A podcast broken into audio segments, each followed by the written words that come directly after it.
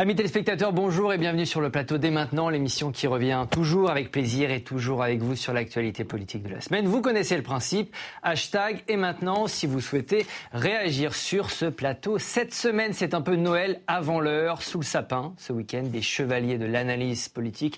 On est avec le grand, l'immense Fabrice Dalmeida. Oh Comment allez-vous? Bonjour Steve, tout va bien. Vous êtes historien, vice-président de l'université Panthéon-Assas.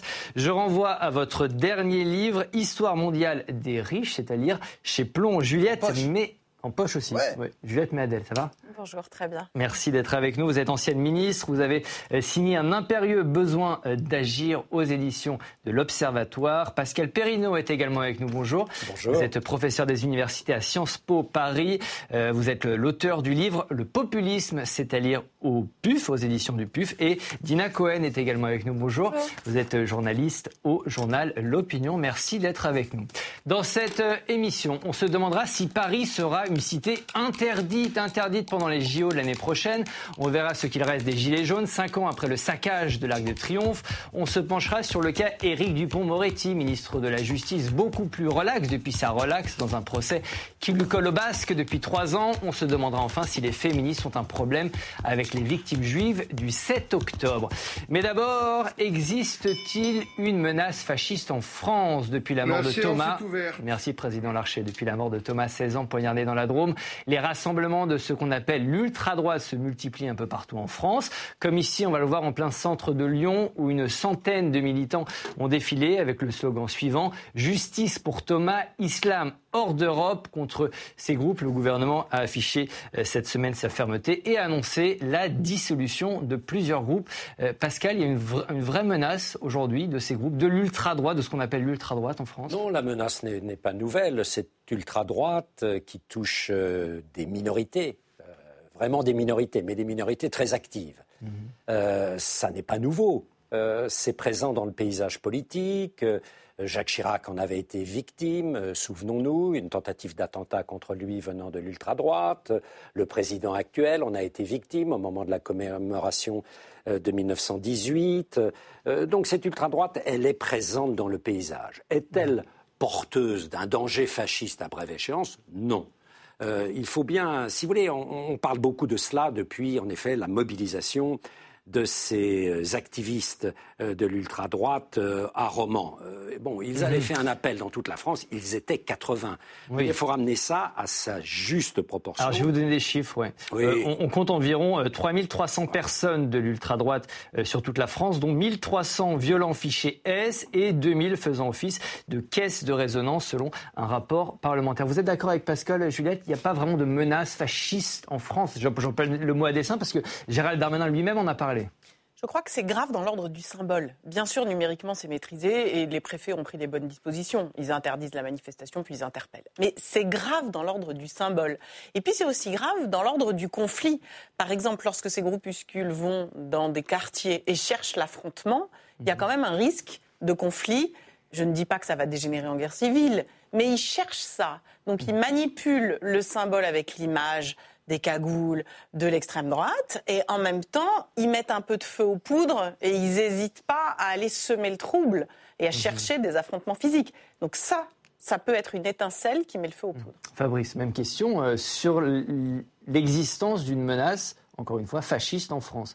Est-ce que le, terme fasciste euh, est euh, intéressant, pertinent dans cette affaire? Il est très référé, c'est-à-dire que si on est strict comme nos collègues de Sciences Po nous l'ont appris, le fascisme, c'est l'Italie dans l'entre-deux-guerres, c'est la dictature de Benito Mussolini, c'est du corporatisme, il y a tout un programme politique euh, très précis.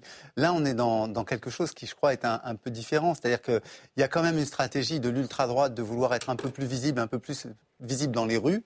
Euh, je crois que ça fait maintenant 2-3 ans qu'ils essayent d'avoir un peu plus de défilés publics. C'est pour ça d'ailleurs que euh, Gérald Darmanin avait pris cette mesure d'interdiction de génération identitaire qui était le, mhm. pôle qui les réunissait. Mais le, vrai problème pour moi, il, est peut-être ailleurs. Il est dans le fait qu'une partie de l'opinion publique française non négligeable euh, regarde maintenant la République et la démocratie avec une envie d'autorité, une envie autoritaire.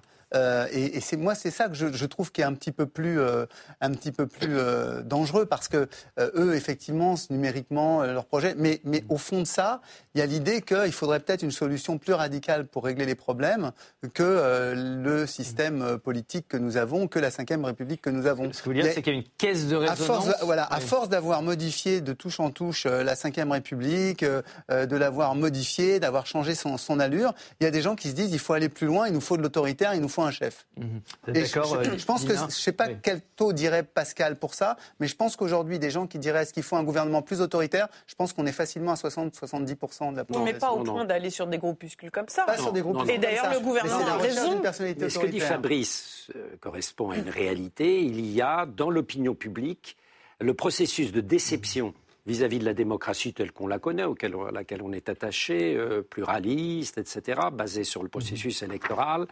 Euh, ce processus de déception pour une minorité qui est de l'ordre à peu près de 25%, mais mm. c'est énorme, hein, mm.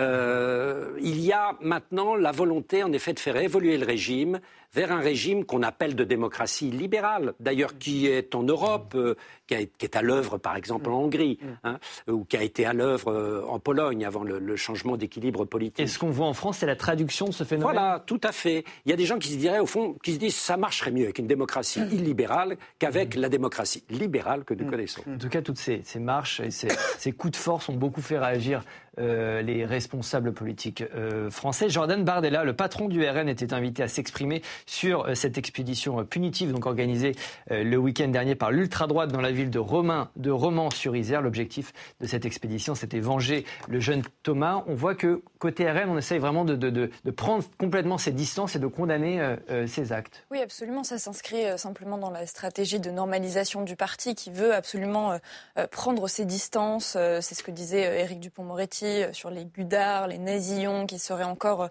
dans les rangs du Rassemblement national. Et je voudrais ajouter à, à tout ce qui vient d'être dit, euh, euh, peut-être que la menace n'est pas grandissante, euh, mais ce qu'on constate, c'est quand même un, un discours politique qui encourage d'une certaine manière ces groupuscules, puisqu'on voit justement là où le RN essaye de se recentrer, on voit qu'à côté, on a quand même Reconquête, dont le discours est assez décomplexé et permet aussi de décomplexer l'action de ces groupuscules. il suffit de se pencher sur les réseaux sociaux de Reconquête depuis dix jours sur la mort de Thomas, le parti d'Éric Zemmour, etc. Exactement, sur, le, sur les réseaux sociaux de, de Reconquête. Euh, ça tourne en boucle euh, sur Thomas, avec tout un discours aussi euh, à la limite du complotisme sur ce qu'aurait caché le système politico-médiatique, notamment sur les noms, l'omerta sur les noms. on voyait Éric Zemmour aussi qui était, je crois, au micro d'Apolline de, Malherbe cette semaine, qui, qui reparlait d'un grand foutage de gueule des médias et qui disait que les groupuscules ne doivent pas se faire justice eux-mêmes, mais que quand même il y a un complot et on, leur cache des choses. Donc on voit bien tout un discours politique quand même qui encourage l'action et, le, et le, la résonance euh, de ces groupes. C'est intéressant ce que vous dites parce que je vais vous montrer ce sondage. Trois Français sur quatre, 74%, ont le sentiment que certaines personnalités politiques attisent les manifestations et les violences de l'ultra-droite. Qui attise euh, ces euh, violences selon vous, Fabrice? En fait, à chaque crise, on est prompt à dénoncer les autres. C'est assez mmh. marrant parce que l'extrême gauche accuse la droite et l'extrême droite de, de attiser euh, la violence. Euh, euh, l'extrême droite accuse au contraire l'extrême gauche. Donc je trouve qu'il y, a un jeu d'hypocrite là-dessus. Il, il, y a une grande mascarade.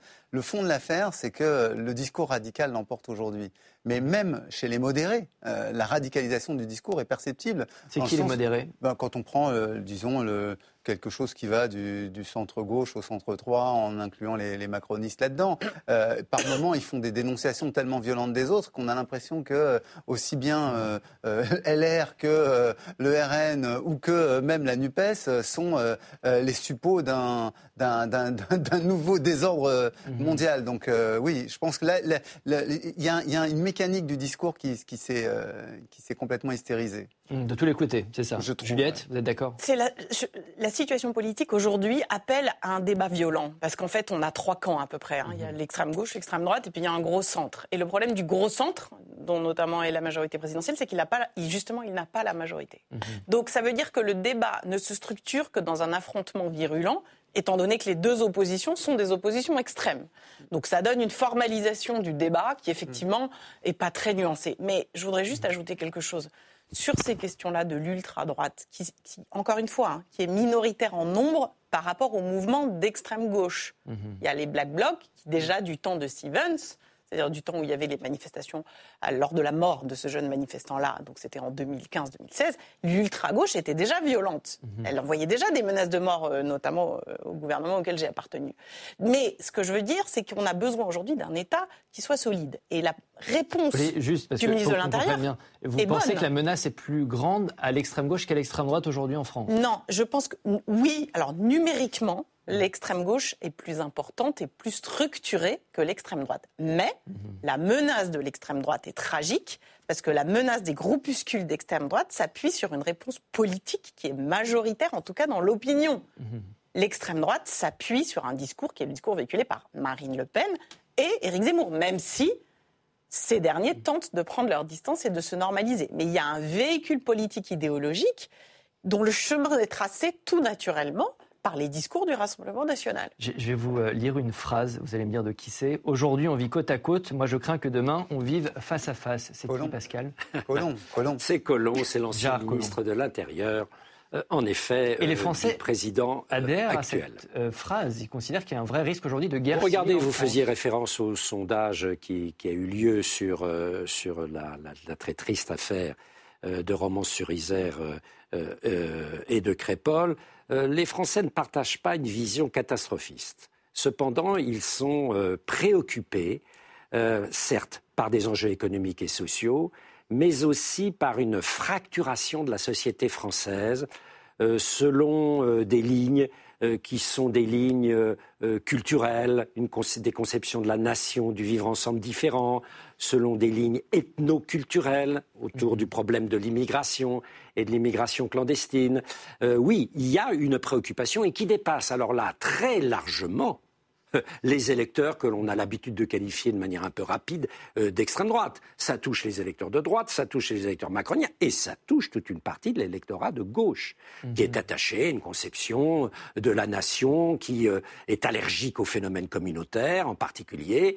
Euh, et c'est vrai qu'il y a une inquiétude par rapport à la poussée, sous différentes formes, parfois normales, parfois pathologiques, de ce communautarisme au sein de la société française. Mais là, on parle de termes qui sont très forts. Alors, je parlais de, de c'est pas moi, hein, je, prends, je reprends les mots d'autres, euh, de fascisme. Là, on parle de guerre civile. Est-ce qu'il y a une vraie menace de guerre civile? Qu'est-ce que ça Qu'est-ce que c'est une guerre civile voilà, parce que c'est des mots très forts qui renvoient, qui renvoient à des, phénomènes historiques très forts, Fabrice. Il y, a même un, il y a même un Éric Zemmour qui dit qu'elle a déjà commencé, euh, euh, qui dit que la guerre civile entre la société française et en gros l'islamisme, elle, elle, a commencé, elle a même eu déjà des temps très forts en 2015-2016 avec des attentats extrêmement violents. Donc il y a, ce discours-là existe. Est-ce que pour autant, euh, parce que 2015-2016, il faut quand même se souvenir que ce terrorisme avait ses racines dans un embryon d'État euh, extérieur. Euh, donc il faut se souvenir que Daesh a, fomenté ce jeu-là, même s'il y a eu des, acteurs nationaux, c'était stimulé par un acteur international.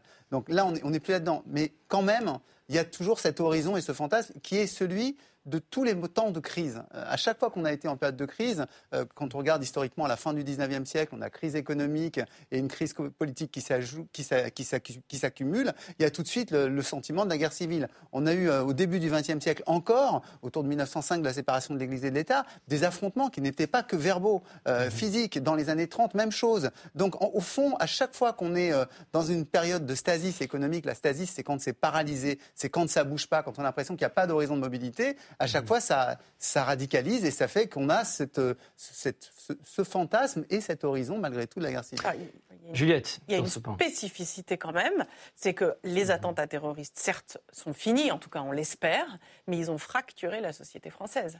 Ce qui, si bien qu'aujourd'hui, quand il y a ce jeune, hélas, le pauvre Thomas qui est poignardé, immédiatement l'imaginaire est en marche et euh, l'extrême droite vient expliquer que tout ça n'est jamais que, avant même d'avoir vu les faits, Mhm. n'est jamais que l'expression d'un islamisme radical qui s'appuie sur du terrorisme. Et ça marche en deux secondes en image subliminale dans l'esprit des Français. Donc le mhm. terrorisme est porteur de germes de guerre civile, oui. Et, donc ça n'est pas un, vain mot aujourd'hui que d'évoquer la guerre civile. Pascal, très rapidement là-dessus. Oui, très rapidement. Puis je crois aussi, si vous voulez, qu'il faut s'habituer à quelque chose qui est dur. Euh, c'est-à-dire euh, au fait que quand il y a une crise des utopies, et Dieu sait s'il n'y a plus beaucoup d'utopies qui sont à l'œuvre ni à gauche ni à droite en France. Eh bien, c'est le règne des dystopies.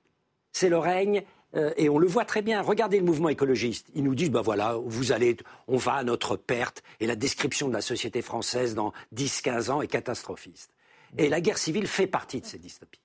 Hein. Euh, c'est une autre dystopie qui touche davantage, mais pas uniquement, euh, les milieux de la droite et qui consiste à dire toutes ces dysfonctions dont Juliette vient de parler, euh, toute cette angoisse post-attentat qui est là, qui est dans la tête de, tout le monde, d'ailleurs à commencer par la nôtre, hein, eh bien, ça mène à l'idée que tout ça pourrait véritablement dégénérer dans un scénario catastrophe.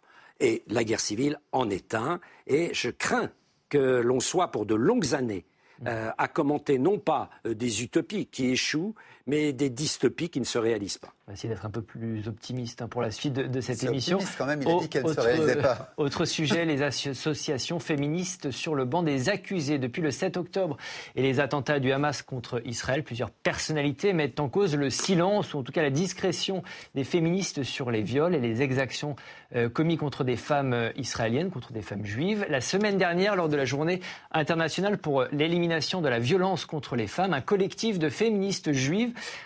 a euh, souhaité défiler pour porter la voix des victimes israéliennes, mais il a été empêché de participer à la euh, manifestation. Une députée euh, Renaissance, Caroline Dan, a interpellé le gouvernement à ce sujet et a demandé à ce qu'on revoie les subventions de ces associations. C'est quoi le problème aujourd'hui, Juliette? Est-ce qu'il y a un problème, plus simplement, avec ces associations féministes? Je vais y arriver. Il y a un problème qui s'est vu lors de la manifestation, puisque celles qui défendaient les Israéliennes se sont fait, entre guillemets, sortir et que euh, l'ensemble du mouvement associatif a mis du temps à exprimer sa solidarité vis-à-vis des Israéliennes qui ont été victimes de viols, et aussi a mis du temps à, à, exprimer son indignation sur le traitement qui était réservé aux manifestantes qui venaient soutenir les Israéliennes. Donc oui, il y a un problème. Il y a un problème sur la notion d'universalisme. Quand on se dit féministe, on est universaliste. Il n'y a pas de hiérarchie entre les victimes les Israéliennes victimes des exactions commises par le Hamas, dans des conditions dont on a vu déjà quelques images et dont on a déjà des témoignages, avant même que les preuves soient rapportées, mhm. tout devrait s'exprimer et se lever. Et toutes les organisations féministes au monde devraient se précipiter au, mhm. secours des victimes, des Israéliennes victimes du Hamas. Mais également, ne l'oublions pas, de toutes les femmes victimes de viols, comme c'est le cas dans toutes les guerres, mhm. comme c'est le cas en Ukraine. Mais je, moi, je, trouve révoltant qu'il y ait une sélection des victimes en mhm. fonction du. quand on est féministe un peu plus euh, pro ou anti. Non, quand on est féministe, on est universaliste. Vous comprenez euh, cette indignation, euh, Dina? L'indignation de Juliette. De Juliette et aussi de, la députée euh, Renaissance Caroline je, je, crois qu'on touche les limites finalement du, logiciel d'une partie de la gauche. Je pense notamment aux écologistes et aux insoumis. Euh, on voit des Sandrine Rousseau ou des Clémentine Autain marcher régulièrement pour les femmes afghanes, les femmes iraniennes, les femmes de manière générale. Et on voit qu'en fait il y a un problème de cohérence, c'est-à-dire que à partir du moment où on mélange plusieurs éléments, c'est-à-dire que là il y a à la fois la cause palestinienne, ce qui se passe en Israël, la cause des femmes, eh il y a une forme de choix qui se fait euh, parce que euh, parce que vu que, étant donné que ce sont des femmes israéliennes ou des femmes juives, on, ne peut pas mélanger les causes finalement, euh, parce qu'on aurait peur peut-être de se sentir décrédibilisé euh, euh, au regard de l'électorat qu'on vise. Donc je crois que vraiment on, atteint les, limites. Euh... c'est qu'il y a deux poids, deux mesures. Oui, absolument, absolument. Pascal, vous êtes d'accord Il y a des condamnations à, géométrie variable en fonction de l'origine des. C'est littéralement effarant, je vais vous dire. Mais cet effroi, je crois qu'il est la conséquence logique, vous savez, de ce que l'on appelle le wokisme. Mm. Euh, je crois que c'est une conséquence directe. Toute une partie du mouvement féministe, le néo-féminisme, est travaillée par la problématique wokiste. La problématique wokiste, elle vous explique quoi? Que quand vous êtes blanc, euh, vous êtes forcément du camp des dominants, du camp des impérialistes, euh, du camp des colonialistes, etc. Et ces femmes juives, elles sont blanches et elles appartiennent à un État qui est accusé d'être un État colonialiste. Donc, elles n'ont pas le droit au chapitre. Elles n'ont même pas le droit, euh, j'allais dire, de mettre en avant les souffrances et, l'horreur que ces femmes euh, israéliennes ont connues lors de l'attaque du 7 octobre. Et ce mouvement, toute une partie de ce mouvement féministe est travaillé profondément par cela et considère qu'en effet, on peut très bien se mobiliser pour des femmes noires, pour des femmes arabes, mais pas pour des femmes israéliennes, puisque ce sont Mhm. des femmes blanches Alors il y a eu quand même des, des condamnations, on va le voir. hein. L'association qui est la plus euh, pointée du doigt, c'est le collectif Nous Toutes. Le 26 octobre, euh, cette association, ce collectif a fait un post Instagram dans lequel elle demande un cessez-le-feu et dit euh, penser à toutes les femmes violées par des par les soldats et condamne le viol comme arme de guerre. Rien d'explicite à ce moment-là sur les femmes israéliennes victimes du 7 octobre. Depuis ce poste et la suite euh, des polémiques, Nous Toutes a publié un autre communiqué cette semaine pour condamner les crimes euh, sexuels du Hamas. Gêne dans les mouvements. Alors, on parle de mouvements féministes, mais peut-être euh, faut préciser, il est divers, varié, il y a plusieurs associations. Il n'est pas, euh, c'est pas un bloc euh, unique, ce mouvement Bien féministe. sûr, il y a, il y a- il y a quantité d'associations, mais ce qui est- là, ce dont on parle, c'est d'un événement qui s'est passé, d'une manifestation dans Mhm. laquelle il y a eu une mise à part de ceux qui manifestaient pour les, les victimes euh, israéliennes de, de viol, et il y avait en face des militants euh, euh, pro-palestiniens qui manifestaient pour les femmes palestiniennes. Et ce que ça met en évidence, je trouve que Pascal Perrineau a assez bien résumé la chose, mais ça me fait penser à un livre d'une d'une journaliste qui s'appelle Karine Azopardi, Quand la peur gouverne tout. Et au fond, ce qu'elle dit, c'est qu'aujourd'hui, la, la logique de convergence des luttes fait que beaucoup d'associations euh, euh, LGBT, euh, féministes, etc., se, sont rapprochées d'associations islamistes et tiennent un, discours qui est effectivement dont Israël est le, repoussoir absolu. Et, c'est ça qu'on a vu s'illustrer d'une manière assez criante. Au fond, ça, a permis de lever une certaine ambiguïté parce que quand on dit qu'il y a une, convergence entre woke, qui sont généralement avec des modes de vie plutôt libéraux, et des islamistes qui, eux, euh, comme euh, le Hamas qui gouverne euh, Gaza, euh, veulent une séparation homme-femme, sont avec des, des critères d'éducation et de, et, de, et de vie euh, qui reposent assez largement sur la charia, on peut se dire c'est quand même bizarre. Mais en fait, oui, pourquoi? Parce que les uns et les autres pensent pouvoir être utiles les uns aux autres dans l'espace public des démocraties. Vous êtes, Donc on, a, vous on êtes assiste à ça. Vous êtes très gentil, Fabrice. On peut aussi le lire autrement. Le fait que ces victimes-là, les victimes israéliennes, n'aient pas fait l'objet de solidarité de la part de certaines organisations féministes, on peut aussi considérer que c'est de l'antisémitisme qui ne dit pas son nom. On peut l'analyser comme du wokisme, mais faut aussi mettre les mots sur les choses. Quand on est incapable, expliquez-nous. eh bien, quand on est incapable de reconnaître que des victimes ont été, en l'occurrence en Israël, à Gaza, ont été victimes de viols, de viols du Hamas, et qu'on tourne la tête de l'autre côté pour pas nommer les choses, pourquoi? Parce que pourquoi? Parce que les victimes sont israéliennes et juives. Alors donc, on se pose la question. S'agit-il en réalité d'une forme de négation? S'agit-il d'antisémitisme? Moi, je pose la question, mais je pense que c'est immédiatement intuitivement, je dirais oui. C'est- Évidemment, quand on voit ça, quand on nie, quand on nie le fait des événements aussi tragiques et qu'on nie les Israéliennes dans leur position de victimes, d'ailleurs, nous saurons. Alors, il n'y a pas eu de négation explicite. Non, C'est mais le fait euh, de par ne pas omission, reconna- euh, Mais Non, mais elles n'ont attendez, pas le droit de manifester le avec les début, autres, en fait. le Oui, pour la début, manifestation, mais je parle de manière plus générale. la négation, enfin, quand- les négationnistes de la Shoah, les négationnistes niaient la qualité de victime, niaient les faits. Ne pas vouloir manifester aux côtés d'eux, ne pas vouloir reconnaître des faits, c'est une forme de négationnisme. Donc je repose la question. S'agit-il de wokisme, c'est-à-dire pour défendre certes les victimes palestiniennes de guerre, et, bien entendu qu'il n'y a pas de hiérarchie entre les victimes, et que nous serons aussi solidaires des femmes palestiniennes victimes de guerre, ou bien s'agit-il en fait d'une forme de wokisme qui masque de l'antisémitisme Il faut Les poser deux. la question. Fabrice, Ouais, L'un des éléments question. qui pourrait tendre à, à donner raison euh, un peu à Juliette Médel, c'est cette question qui revient sans doute, euh, qui revient sans cesse sur euh, est-ce qu'on a des preuves que, est-ce qu'on a des preuves qu'elles ont été violées, est-ce qu'on a des preuves qu'il y a eu des enfants et faux, est-ce qu'il y a- et au fond cette question de est-ce qu'on a des preuves effectivement euh, rapproche euh, de- de- de- de- du même processus de réflexion qu'on avait autour des négationnistes. Là où les condamnations sont bien plus rapides et bien plus faciles quand Ah il oui. s'agit de femmes afghanes, de femmes iraniennes, etc. Où justement on met en valeur le fait qu'il ne faut pas remettre en cause la parole des femmes. On, par- on parle de la reconnaissance d'un féminicide de masse. Est-ce qu'il faut reconnaître euh, qu'il y a eu un féminicide de masse le 7 octobre, Pascal, en Israël? Ah bah bien sûr, oui. Euh, Qu'est-ce que ça féminicide. change aussi dans le, dans- concrètement? C'est-à-dire que les ONG devraient parler de féminicide de masse, c'est des mots très forts. Euh, C'est-à-dire que les femmes ont, ont été tuées de manière particulière, de manière particulièrement sauvage par le Hamas. Oui, dans cette barbarie, j'allais dire, euh, les victimes euh, ont été absolument tous azimuts. Euh, militaires, euh, civils, hommes, femmes, vieillards, jeunes, enfants. Là, le Hamas vient de nous annoncer tout de même, euh, en effet, qu'un euh, bébé de 10 mois, Kfir, hein, était mort hein, et que donc on ne pourrait pas compter sur sa libération. je trouve ça véritablement, là on atteint les sommets de l'horreur.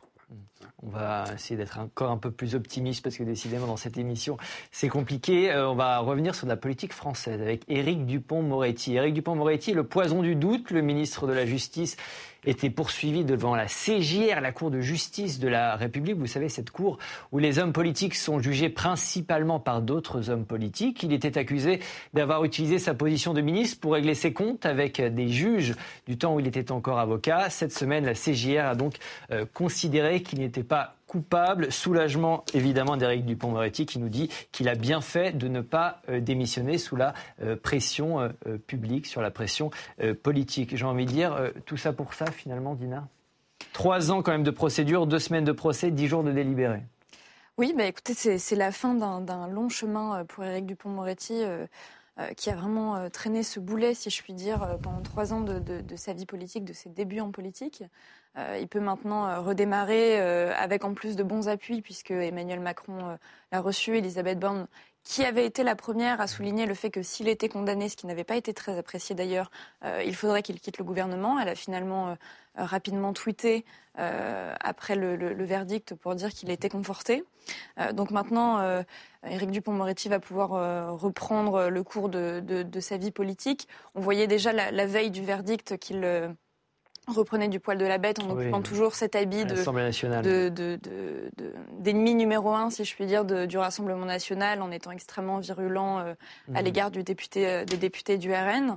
Donc évidemment, ça ne satisfait pas tout le monde, puisqu'on voit que ah bah, côté de la gauche, notamment, euh, euh, bah, ce verdict n'est pas satisfaisant. Après, cette officialisation de, la décision de la CJR, plusieurs élus de la gauche euh, ont appelé à la suppression de la Cour euh, de justice, notamment côté de la France insoumise. Et il ne manque pas de rappeler, pardon, que, c'était ce qu'Emmanuel Macron voulait aussi en, 2017. Mmh. Dans son programme, la suppression de la, CJR. Elle est vraiment impartiale, cette Cour de justice de la République? Écoutez, le processus est un processus vertueux. Il y avait avant une haute cour. Cette haute cour était en fait euh, pour juger euh, les délits commis par les ministres dans l'exercice de leurs fonctions.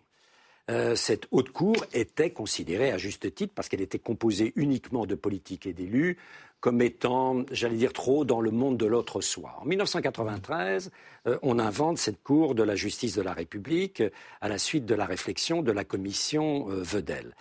cette cour a puni, a puni euh, des hommes politiques de droite euh, et de gauche. De gauche, je me souviens par exemple euh, de Jean-Jacques Urvoas, qui a été sanctionné, de droite, comme Charles Pasqua, et parfois les.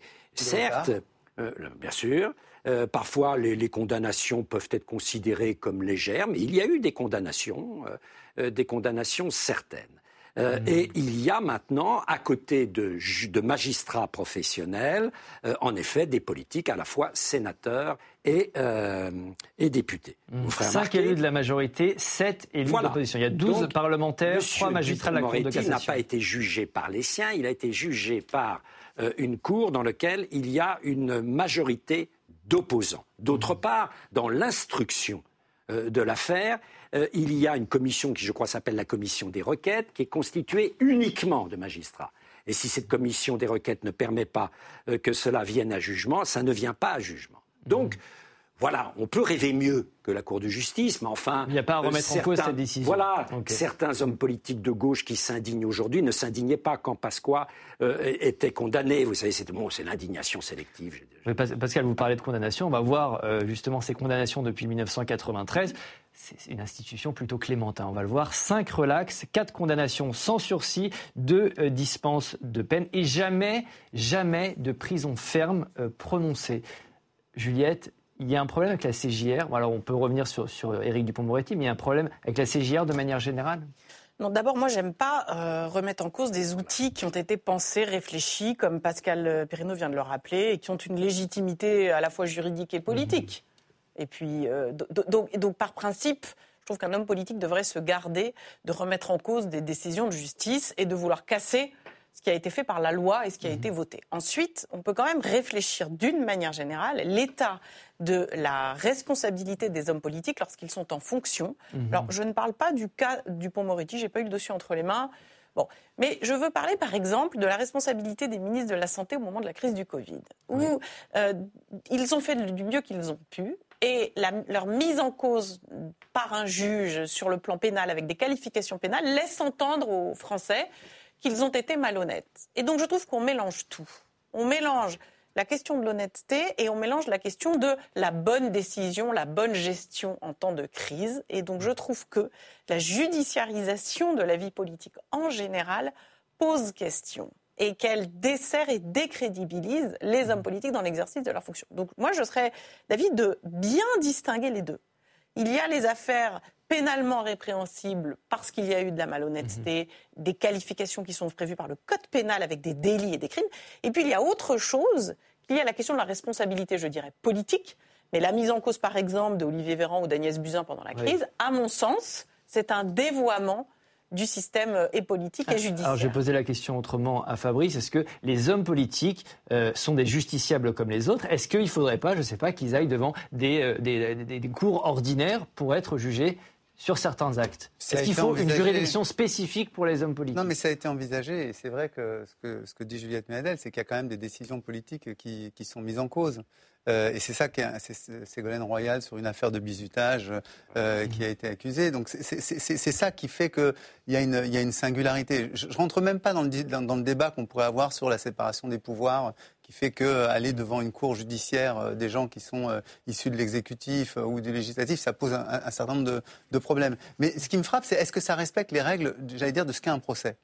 Un procès, ça veut dire quoi? Un procès, pour qu'il y ait un procès, il faut qu'il y ait des chefs d'inculpation qui soient clairs. En général, on les a. Et en général, ils sont assez euh, violents et polluants pour euh, ces personnalités politiques. Euh, parfois, Urvoas, je pense, ne s'en est parmi. Quoi. Bon.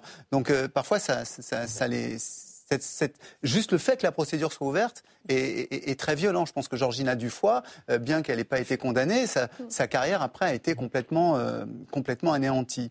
la deuxième chose, c'est qu'il faut qu'on respecte les droits de la défense. Et ce point est crucial il est crucial dans le cadre du pont Moretti. C'est que Dupont-Moretti a été bien défendu. Son avocate, on les, les, articles ne rendent pas compte de ça, mais son avocate a mis à plusieurs reprises des témoins en défaut et donc a réussi, dans le cours du procès, à convaincre y compris des adversaires de Dupont-Moretti. Mmh. Donc ça donne quelque chose qui est en fait le respect des droits de la défense, quelque chose qui, prouve qu'on est quand même vraiment devant une cour de justice. Et puis il y a troisième point, est-ce qu'on sait à l'avance le verdict? Bah, on ne le savait pas à l'avance. Il y avait plein de gens qui m'ont. Moi, j'ai rencontré des spécialistes qui m'ont dit il va être condamné, d'autres qui m'ont dit il va pas être condamné. Donc, en fait, à l'arrivée, euh, on, a un résultat, mais qui était pas certain et qui était inattendu. Donc, au fond, ça respecte les trois règles de ce qu'est un procès. Donc, de mon point de vue, c'est plutôt une cour. Après, euh, quand on parle de la haute cour, c'est-à-dire du système qu'il y avait auparavant, la haute cour était encore plus clémente. Euh, je veux dire, les, rares ministres sur des affaires comparables, il y en a un où il y a, il y a, un procès à peu près comparable en 1931 autour de l'affaire Oustric, où il y a un ministre euh, de la Justice qui a aidé euh, un banquier véreux et qui donc est poursuivi en haute cour. Ça se termine par quoi? Une admonestation. Mhm. donc je veux dire, c'est pas, c'était pas non plus le bon système. Et je pense que si on va devant la justice ordinaire, ça va donner la même chose. Ah. Les politiques devant la justice ordinaire ne sont pas tous condamnés. Très souvent, ça finit par un non-lieu. Certains sont condamnés et reviennent très vite, notamment euh, Jérôme Cahuzac. Bonne euh, transition. cette semaine, dont l'avocat était Éric Dupont-Moretti. On a assisté cette semaine au retour en force de Jérôme Cahuzac, ancien ministre du Budget condamné pour fraude fiscale. Il estime avoir payé sa dette à la société et demande, d'une certaine manière, une seconde chance. Euh, Dina, est-ce qu'il faut donner une seconde chance à Jérôme Cahuzac? Je n'aurais pas la, prétention de, trancher cette question. Euh, il revient quand même avec beaucoup de culot, beaucoup oui, Absolument, oui, je ne suis pas euh, sûre que ça fasse beaucoup de, bien euh, au lien de confiance qui est déjà quand même très abîmé entre euh, les citoyens et les politiques. J'ai pu entendre ces, différentes interventions, les comparatifs qu'il a fait sur le niveau de. Il a essayé un peu de hiérarchiser le niveau de gravité de ses actes par rapport à d'autres moi, je serais plutôt euh, partisane de peut-être faire profil bas, c'est un petit peu fort, mais en tout cas de tout faire pour ne pas abîmer ce lien qu'il est déjà extrêmement. Et je ne suis pas sûre que ce genre de, retour fasse beaucoup de bien. après, il après tout, il a payé sa dette, euh, Juliette. Oui, mais ça, c'est un point que vous avez raison, c'est un point de droit. Hein. ne mhm. pas le remettre en cause. Il a payé sa dette, mais après, il y a la politique. Mhm. Et il a sa part dans la décrédibilisation de l'action du gouvernement de, de François Hollande et de Manuel Valls. Il a il a une responsabilité dans le doute que les Français ont commencé à avoir à l'endroit de l'action qui était menée par le gouvernement auquel j'ai appartenu. Et ça, c'est injuste. Parce que lui, parce qu'il a menti à la représentation nationale, les Français, et je les comprends, se sont dit ah bah si lui, qui est ministre du budget, qui est en train de, vraiment d'avoir en main l'essentiel des leviers de la politique, qui est quand même la dépense publique, si lui ment, alors mhm. tout le gouvernement est touché par ça. Et donc Jérôme Cahuzac, il a sa part. C'est aussi de sa faute. Et si, euh, hélas, la gauche, à la fin, si François Hollande n'a pas pu se représenter, c'était aussi parce qu'il mmh. avait eu comme ministre du budget quelqu'un qui a menti à tout le monde. Et qui a une responsabilité politique, en plus de la responsabilité judiciaire, juridique. Euh. lui, il pense qu'il est un individu qui plane au-dessus de tout. Non, il a joué un rôle important son action, son mensonge a une déflagration politique qui dépasse sa propre personne. Et donc, il ferait mieux de rester là où il est et de se faire discret. J'ai montré ce, ce, petit sondage euh, qui nous dit que les Français estiment que la justice est beaucoup trop laxiste. 87% euh, des Français. C'est ce genre d'affaire Cahuzac qui participe à ce sentiment, Pascal? Oui, oui. Il y, a, une demande, on parlait tout à l'heure euh, de demande d'autorité. le fait que les Français réclament depuis des décennies, j'allais dire, une justice euh, plus ferme, quelle que soit d'ailleurs l'attitude concrète de cette justice, ils réclament toujours plus de fermeté. Mais là, 87%, on atteint des niveaux qui sont quelque C'est inédit, c'est historique, je ne sais pas. Historique, je ne sais pas, je... mais c'est extrêmement élevé. Et cela euh, traduit le fait, en effet, qu'il suffit qu'il y ait voilà, une pomme gâtée dans un panier pour que tout le panier, j'allais dire, soit considéré comme pourri. Et c'est la logique du tous pourris. Mhm. Et c'est vrai que Cahuzac a joué à gauche, on pourrait trouver l'équivalent à droite. Cahuzac, étant donné en effet l'importance de ses fonctions. Ah, et puis aussi l'attitude qu'il a eue, qui était perçue presque comme une attitude de déni insolent. Hein. Euh, voilà, tout cela a, beaucoup contribué, en effet, euh, à l'aggravation euh, de tendances qui préexistent à, à, Cahuzac. Et donc cela devrait appeler Cahuzac, en effet. Voilà, il a payé, il a payé, mais ça devrait l'appeler, comment dire, à une certaine euh, discrétion, euh, humilité, pudeur. Voilà. Bon, si vous avez aimé la période Covid, vous allez, si, dans une seconde, vous allez adorer la période des JO. A fortiori, si vous habitez Paris, où le gouvernement a annoncé que les automobilistes, mais aussi les piétons, ne pourront pas circuler librement pendant la compétition. Vous devrez obtenir une dérogation. Pour cela, il faudra s'inscrire sur une plateforme numérique en fournissant des justificatifs, notamment des justificatifs de domicile. Bref, c'est le retour du fameux euh, QR code. Toutes les, toutes les personnes qui s'approcheront des sites olympiques en Ile-de-France seront Je vous donne la parole, cher ah Fabrice. je parle de Cahuzac à propos du ticket de métro. De l'utilisation du QR code pendant les JO. Est-ce que ça va pas un peu trop loin? Est-ce qu'on va être tous fliqués pendant, mais c'est la, grande spécialité de Macron, il faut quand même le dire. On, on, s'en est rendu compte au moment du Covid. C'est le certificat qui ne sert pas à grand-chose. Euh, donc qu'il faut avoir, qu'il faut faire. Vous vous souvenez, on devait rentrer euh, son identité, etc., pour que ça génère euh, une petite feuille. Voilà, ah ben, on va faire la même, la même chose pour les Jeux Olympiques à Paris. après, Nunez, le, le préfet, a l'air de dire que ça devrait améliorer la, sécurité et, les conditions. Euh, bon, je, suis un peu, un peu perplexe, un peu dubitatif. Mais donc c'est liberticide, là, on est quelque chose dans... Non, mais liberticide, non, mais j'adore, parce qu'en fait, ça, voilà, on parlait tout à l'heure... Critiquez-moi. On parlait, non, mais on parlait d'hystérie du discours. Oui. Et, et j'allais dire, vraiment, on, on, monte tout de suite dans les tours. Euh, c'est en gros 3 euh, à 4 minutes que ça va demander un Parisien. Pour, circuler. Oui, on préfère faire autre chose. oui, mais enfin, liberticide, ça voudrait dire qu'on pourrait pas du tout circuler. Là, on va devoir rentrer notre petit truc nous-mêmes. Ça va prendre deux minutes. Bah, c'est le genre d'autorisation que vous demandez. C'est pas, pas, une autorisation. En général, c'est un avis qu'on donne. C'est je sors. Mm. ça va être la même chose que. Je pense que sincèrement, je me demande d'ailleurs. Je, ne devrais pas le dire d'une manière aussi crue parce que. Mais je me demande si c'est pas la réutilisation du même logiciel hein, qu'on va avoir.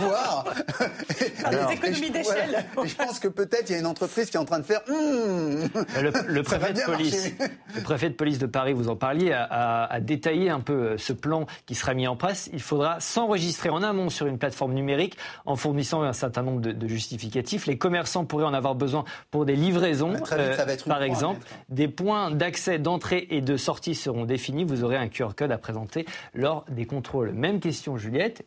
C'est liberticide ou vous êtes d'accord avec Fabrice Vous dites, bon, bah, c'est un peu le prix à payer pour avoir des JO euh, euh, sécurisés. Non, je pense que c'est le prix à payer et je pense qu'il faut le payer ce prix-là parce que le résultat, c'est quoi? C'est qu'on va pouvoir organiser des JO au cœur de Paris. Donc le choix de maintenir l'organisation des JO à Paris Centre est un choix courageux fallait le faire parce que ça mhm. montre que bah, la France est un pays merveilleux, magnifique, qui a un superbe capital culturel, euh, qui a aussi un patrimoine, qui que le monde entier nous envie. Donc, il fallait pas mhm. renoncer à ce bénéfice en image. D'ailleurs, c'est le gouvernement euh, de Manuel Valls qui a pris cette décision courageuse. Et, donc, il faut le faire. Maintenant, moi, je ne suis pas très inquiète. On sait faire maintenant les contrôles. On est, euh, rappelons-le, hein, c'est important quand même qu'on puisse être en sécurité. La menace terroriste est là. Euh, les groupes extrêmes dont on a parlé tout à l'heure euh, ne manqueront pas d'essayer de venir semer la mmh. zizanie. Donc il faut contrôler tout ça. Moi, je suis pas inquiète parce que les préfets, maintenant, ils savent faire. Fabrice l'a rappelé. Ils ont l'habitude de QR code. Donc, moi, je me prêterai évidemment à cet exercice-là parce que le jeu en vaut la chandelle. Et si vous le faites, vous allez devoir payer cher parce qu'on a appris cette semaine euh, que euh, le prix du métro allait euh, eh doubler. C'est Valérie Pécresse qui a annoncé cette semaine le doublement du prix du ticket de métro. 4 euros l'unité contre 2,10 euros actuellement. Tarif en vigueur entre le 20 juillet prochain et le 8 septembre. Alors, la France, super pays. Paris, superbe ville, mais ça va être une ville pour privilégier, euh, Dina. C'est déjà le cas. C'est déjà le cas, mais là, euh, voilà, 4 euros ah, oui, le ticket de métro. C'est euh. déjà le cas, mais moi, c'est ce que j'allais vous dire, c'est-à-dire que le QR code, c'est une chose, mais moi, je pense que ce qui me ce qui m'interpelle davantage, c'est le prix des billets, euh, la capacité de, que Paris va avoir à ce que tout ça roule d'un point de vue des transports. C'est ce que dit Anne Hidalgo. Dit on sera pas allié, on sera pas prêt au niveau des transports. Mais c'est que, que fait la maire. Hein c'est étonnant. Il faudrait qu'elle demande à la maire de Paris, en fait. non, mais c'est vrai qu'on voyait euh, euh, déjà en tant que Parisienne l'état des transports actuels. on a du, on a un peu de mal à voir comment ça va se passer pendant les Jeux Olympiques. Le prix est complètement aberrant. Donc c'est vrai que ce sont des, des jeux qui finalement sont absolument pas accessibles au plus grand nombre. Moi, je, je vois plus trop l'intérêt. Donc je pense que c'est plus ça qui me surprend que le, les QR codes qui sont un désagrément pratique, euh, mais on peut passer au-delà. Hmm, il y a un autre, euh, autre sujet, toujours à propos de, Paris, la, la, maire justement. La maire de Paris qui a ordonné de démonter l'un des symboles de la capitale, les fameuses boîtes des bouquinistes, vous savez, euh, sur, sur, les, sur les rives de la Seine. Simple test avant le démontage des autres boîtes qui seront demandées à l'occasion des, des, JO de, de Paris. C'est des JO de Paris sans Paris, euh, voilà. Enfin, ça va pas être, c'est plus la même ville. En fait. Ce qui vient d'être dit, à mon avis, est vraiment le, sujet essentiel. L'olympisme, l'esprit de l'olympisme, c'est l'inclusion. Hein. Mm. Et là, on est en train d'inventer, parfois pour de bonnes raisons, de multiples processus d'exclusion spatiale, d'exclusion sociale. Ça, c'est beaucoup plus euh, préoccupant. Il ne faut pas que ces Jeux olympiques deviennent peu à peu des Jeux olympiques euh, réservés euh, aux privilégiés euh, nationaux ou internationaux, parce qu'il y aura beaucoup d'internationaux, ça ne peut que mmh. s'en réjouir. mais il y a là, si vous voulez, peu à peu, hein, une trahison de l'esprit olympique qui est quelque peu préoccupante. Vous êtes d'accord, Fabrice? Je ne sais pas si ça trahit complètement l'esprit olympique, parce qu'en réalité, il y a toujours eu un paiement des billets qui était assez cher. À Atlanta, il y avait aussi des zones qui étaient. Enfin, parce qu'il se trouve que je me suis un peu je creuse en ce moment sur les jeux, en prévision de cet été. Euh, mais, mais, mais, mais, le fond de l'affaire, c'est que au fond, les Parisiens n'ont plus envie de rester.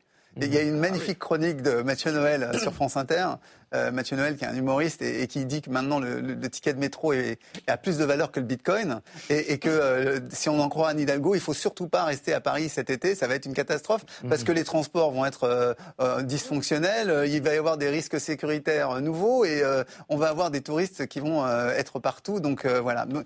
certains de mes amis quand même courageusement vont rester. je vais essayer d'être solidaire avec eux pour voir ce que va donner Paris au moment des JO. Bon, il y a tout juste cinq ans, on s'en rappelle, les, les Champs-Élysées, les beaux quartiers de Paris étaient le théâtre de violences inédites, casse, voitures en feu, vitrines brisées, arcs de triomphe vandalisés. Les Gilets jaunes avaient euh, décidé de, de faire de ce samedi 1er décembre l'acte 3 d'un mouvement social inédit. Cinq ans ont passé et pour certains qui ont notamment euh, manifesté il y a deux semaines, rien n'a vraiment changé. Je vais vous montrer le prix du litre de gazole. Au 12 octobre 2018, il était à 1,5 euros. Le 29 novembre 2023, il était à 1,8 euros le litre.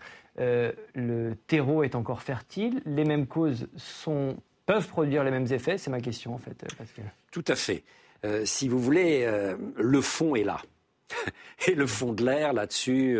La situation est même pire qu'il y a bien sûr, 2018. Bien sûr, bien sûr. Et on a vu comment tous ces conflits qui expliquent qui exprimait des fractures économiques, des fractures territoriales, des handicaps posés à une mobilité qui est une mobilité exigée. Hein. Ces gens qui vivent dans des périphéries ont besoin pour gagner leur vie d'aller en périphérie ou au cœur des villes pour travailler.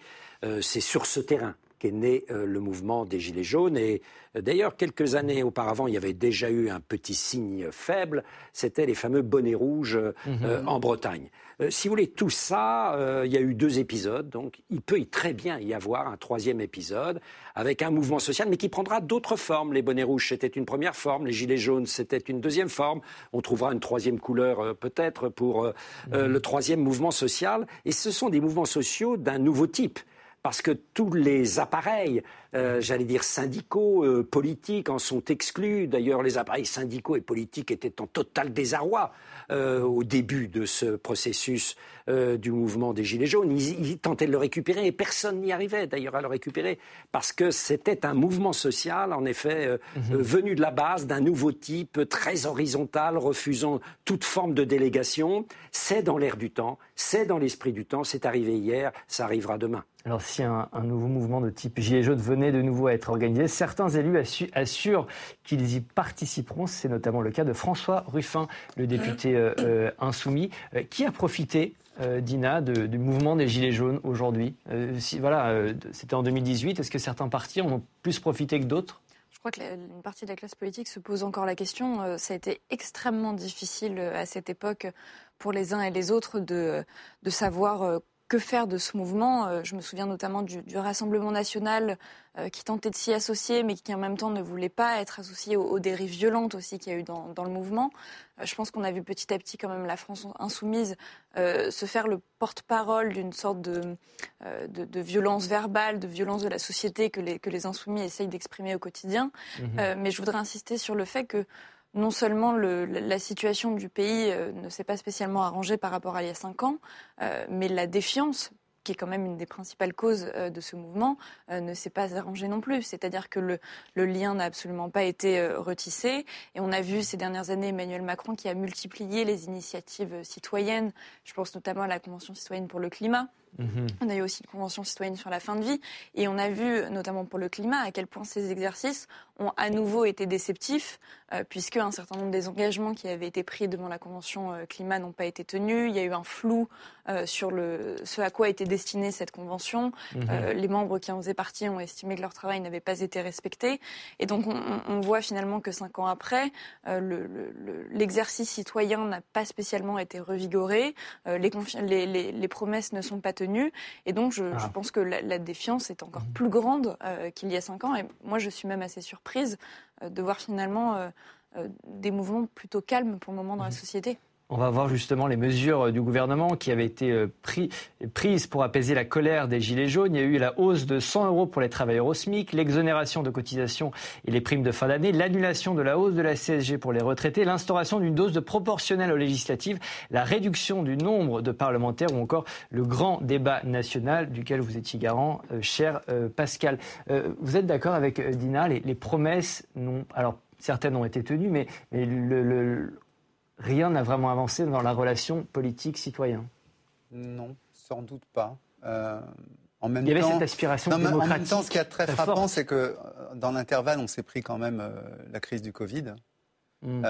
Il y a un gouvernement qui a, qui a eu une action assez importante, qui a réussi à sauver une économie alors qu'ailleurs, ça a été beaucoup plus, beaucoup plus violent. c'est vrai qu'on ne lui, en, on lui en sait pas gré. Hmm. ça ne va pas à son crédit. Et donc, ce qui fait que ce que dit Pascal, euh, l'idée qu'il y a une partie de l'opinion qui est euh, vraiment encore plus peut-être euh, en colère aujourd'hui. Mais colère, mais résignée, il y a de la résignation, c'est ça? Non, je ne crois pas qu'il y ait de la résignation. Je pense que ça, ça cherche son mode d'incarnation. et c'était déjà le problème en 2018, c'est qu'ils n'ont pas trouvé l'incarnation, c'est-à-dire qu'ils n'ont pas trouvé un leadership.